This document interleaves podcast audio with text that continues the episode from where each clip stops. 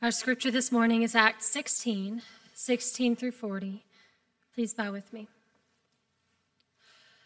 Blessed Lord, who caused all holy scriptures to be written for our learning, grant us so to hear them, read, mark, learn, and inwardly digest them, that we may embrace and ever hold fast the blessed hope of everlasting life, which you have given us in our Savior Jesus Christ.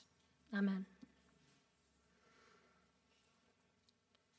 As we were going to the place of prayer, we were met by a slave girl who had a spirit of divination and brought her owners much gain by fortune telling.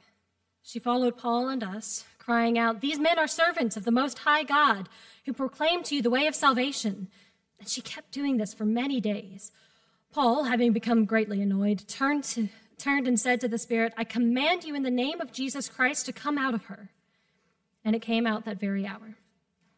But when her owners saw that their hope of gain was gone, they seized Paul and Silas and dragged them into the marketplace before the rulers. And when they had brought them to the magistrates, they said, These men are Jews, and they are disturbing our city. They advocate customs that are not lawful for us as Romans to accept their pra- or practice. The crowd joined in attacking them, and the magistrates tore the garments off them and gave orders to beat them with rods. And when they had inflicted many blows upon them, they threw them into prison ordering the jailer to keep them safely. Having received these, this order, he put them into the inner prison and fastened their feet to the stocks. About midnight, Paul and Silas were praying and singing hymns to God, and the prisoners were listening to them. And suddenly there was a great earthquake, so that the foundations of the prison were shaken. And immediately all the doors were opened, and everyone's bonds were unfastened. When the jailer woke and saw that the prison doors were open, he drew his sword and was about to kill himself, supposing that the prisoners had escaped. But Paul cried with a loud voice, Do not harm yourself, for we are all here. And the jailer called for the lights and rushed in, and trembling with fear, he fell down before Paul and Silas. Then he brought them out and said, Sirs, what must I do to be saved? And they said, Believe in the Lord Jesus, and you will be saved, you and your household. And they spoke the word of the Lord to him and all who were in his house. And he took them the same hour of the night and washed their wounds, and they, he was baptized at once, he and all his family. Then he brought them up into his house and set food before them, and he rejoiced along with his entire household that he had believed in God. But when it was day, the magistrates sent the police, saying, Let those men go. And the jailer reported these words to Paul, saying, The magistrates have sent to let you go. Therefore, come out now and go in peace. But Paul said to them, they have beaten us publicly, uncondemned, men who are Roman citizens, and have thrown us into prison. And do they now throw us out secretly? No. Let them come themselves and take us out. The police reported these words to the magistrates, and they were afraid when they heard that they were Roman citizens. So they came and apologized to them, and they took them out and asked them to leave the city. So they went out of the prison and visited Lydia and when they had seen the brothers, they encouraged them and departed. The word of God for the people of God.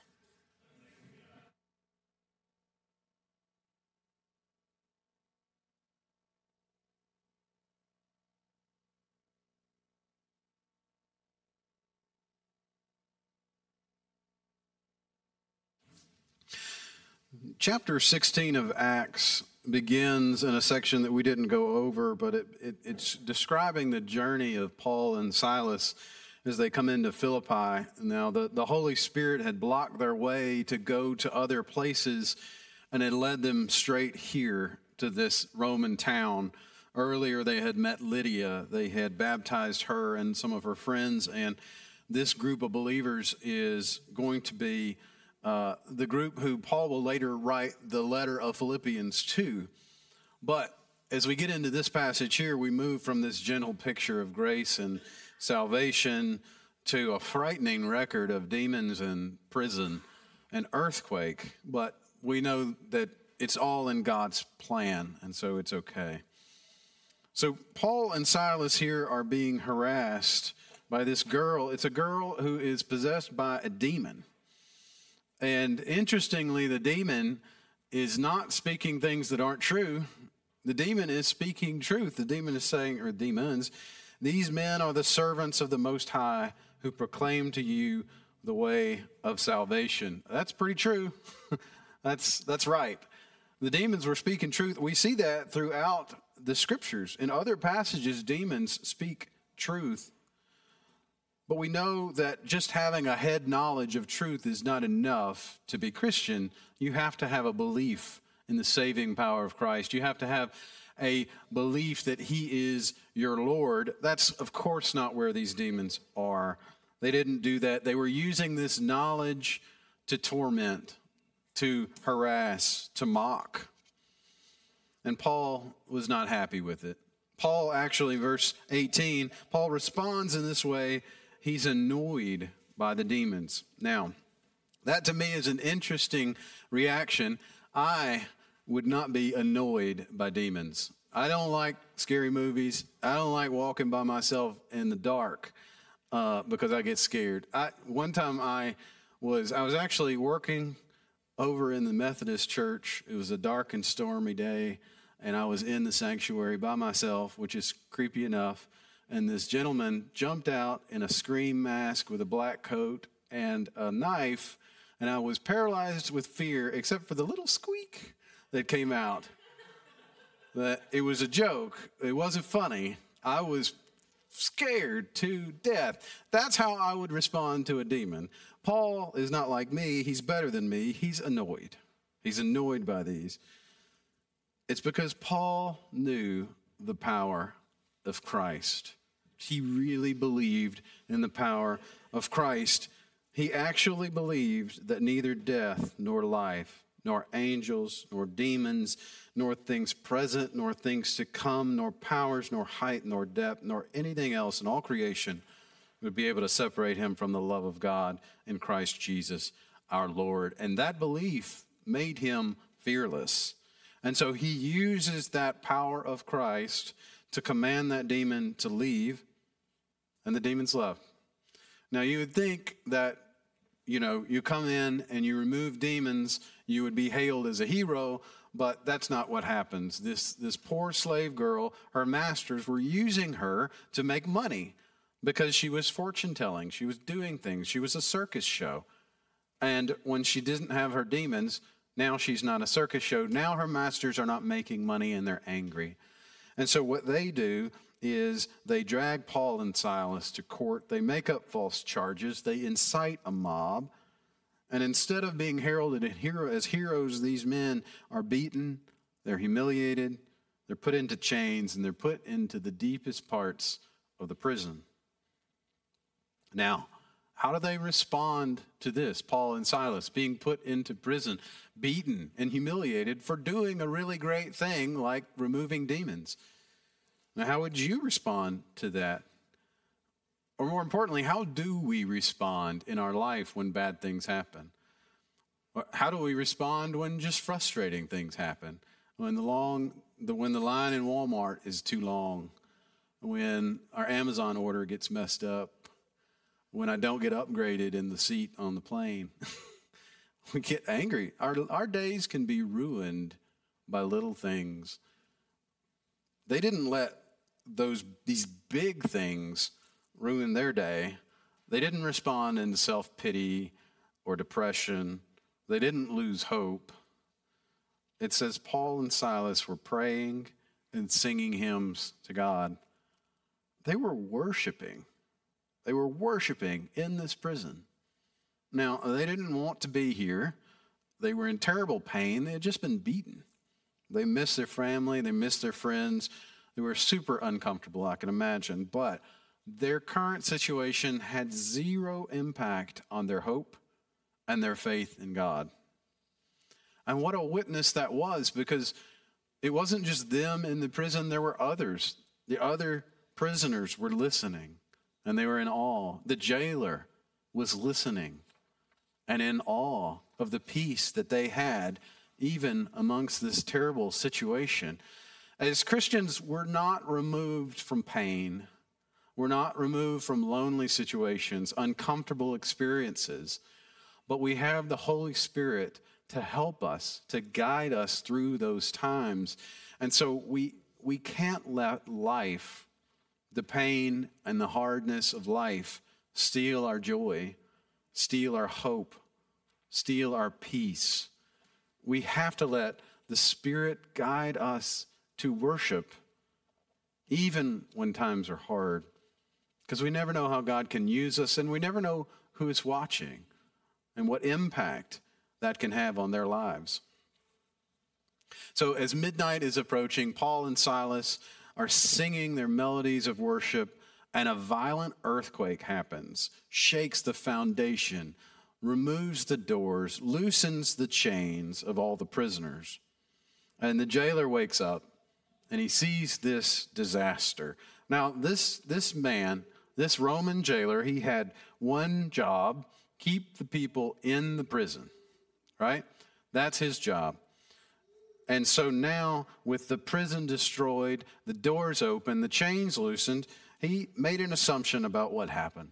They've all escaped, they're gone. And with that, he knew that he had failed. His only purpose in life, keep these people in the prison, he had failed. There was no hope for him. And so, to support this religion, this Roman religion of secular state honor and personal sacrifice, he must die. And so he determined to end his life. But something amazing happened. Paul calls out, they had not left, they had not escaped. Paul calls out, and he told them that they were there. Now, this guy, this Roman jailer, you would think that he is he's a tough man. He beats people for a living. He he manages a dark, nasty dungeon. He lives a life of brutality and blood. And yet, when he heard the call of Paul, it says he rushed in, trembling with fear, and he fell down before them. Now, why is this man, this tough guy, why is he trembling? What is the source of his fear? It is the fearful mystery of God's holiness that has caused him to prostrate himself in fear. It is a fear of awe and amazement. Amazed at the unimaginable power of God because God's Spirit had touched his soul. A few minutes ago, this guy had no hope. He didn't have any purpose. He didn't have a reason to live. But now he's amazed. He's amazed by the hope of Paul and Silas, and he wants what they have. He wants the peace that they have. He wants the salvation that they have. And so he asks them the most important question that he could ask What must I do to be saved? And the answer that they give is important. But what's also as important is the answer that, that, that, that they did not give. They didn't say to this man, Look how terrible you are. Look what you do. You're a prison guard. You beat people, you've killed people. What makes you think you're worthy of this? Even if that even if that's okay and you want this here's what you need to do. You need to go improve your morals get a new profession clean up your life do a long list of really good things. Maybe just maybe you'll be worthy of the salvation. That's not what they said. That's not the answer. We don't clean up before we come to christ. We are depraved. No they gave him the gospel the simple powerful gospel that said believe in the Lord Jesus, and you will be saved. Now, not just this intellectual belief, not just saying words out loud. The demons did that, right? They said the words, but they didn't mean it. No, a true belief that recognizes the lordship of Christ, have that in your heart, you will get salvation. And Christ is the only one who, can give you that. He is the only one who has the power to transform nasty people like you, Mr. Jailer, to children of God. Uh, Paul knew this transforming power. He was just like this poor jailer. He was tough, he was ugly, he had beaten people, he had killed people. And yet Christ had changed him completely. And so Paul's reaction to this guy was not anger or resentment or, or self righteousness that he thought he was better than him, but he reacted with warmth and with truth. Because Paul had the heart of Christ. Paul had a heart that, one, understood his own sin, understood his own depravity, understood how much Christ had and Christ alone had brought him to this salvation. As we interact with the world, there's many opportunities that we can be hurt by people, we can be ashamed of ourselves, and we can be resentful of people and situations.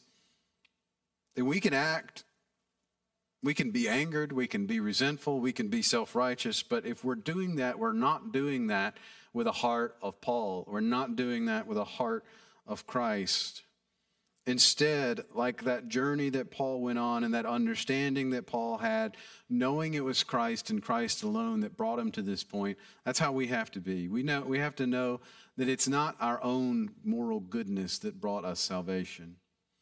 And so when we approach other people with this kind of compassion, this kind of grace, it changes the way that we live.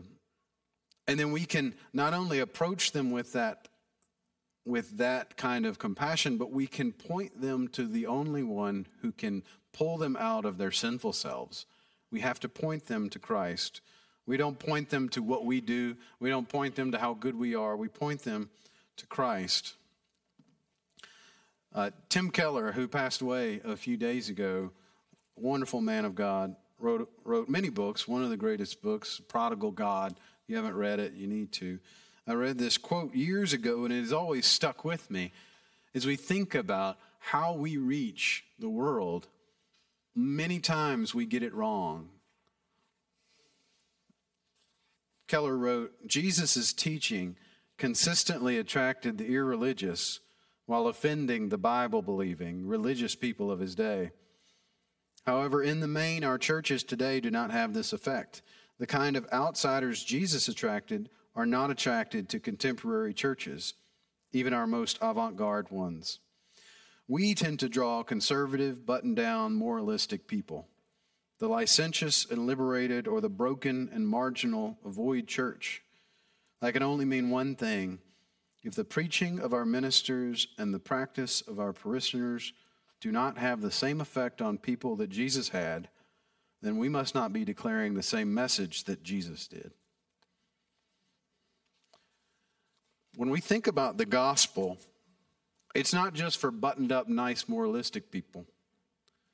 We don't segment the work of the Holy Spirit based upon groups, people that we think deserve this saving power. This gospel of hope and salvation is for all people who believe. Now it's interesting when Paul was kind of summing this up in Galatians 3:28 he said that there is neither Jew nor Greek there is neither slave nor free there is no male and female for you are all one in Christ. What he's saying is that there's no sec Siri's trying to preach for me. Sorry. What he's saying, he's summing up this story of Acts 16, and he's saying there's no segmentation in the gospel. Think about this story in Acts 16. What do we have? We had a businesswoman named Lydia. We had a poor slave girl. We had a Gentile laborer, or a jailer. They were all equally undeserving of grace, and they were yet equally transformed by God. And so we don't segment the work of the Holy Spirit. Now, this jailer's life now has been saved or changed. He immediately took Paul and Silas to his home. He washed them, cared for their wounds.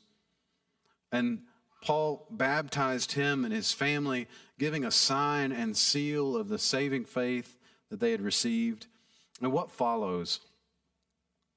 Does he now say, I now must be a moralistic man who will continue to be really good and I will live a life of drudgery because good Christians don't laugh and be happy? no. He celebrated He rejoiced with everything he had, with food and with fellowship. We see this running throughout the Gospels. It is natural to celebrate what was lost and is now found. The parable of the prodigal son is a visceral example of this. When the son is found, what does the father do? He celebrates with everything he has. Christ had given this man and his entire household salvation. They had hope. And they had peace that surpasses all understanding. It was natural for them to celebrate, and they did.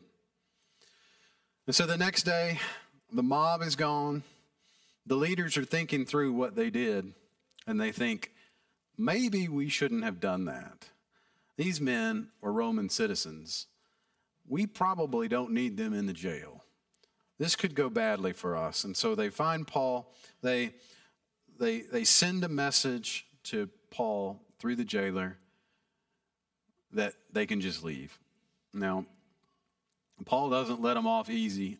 He wants an apology, which to me is it's pretty strong from Paul. No, you need to apologize to me. I would just want to get out of the jail, but Paul wants apology.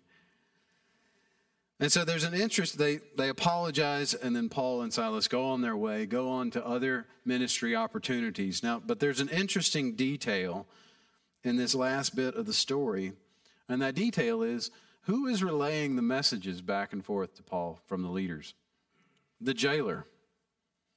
After this transformation of the jailer, he didn't become a pastor, he didn't become a missionary, he didn't become a street preacher telling all the Roman people they're going to hell.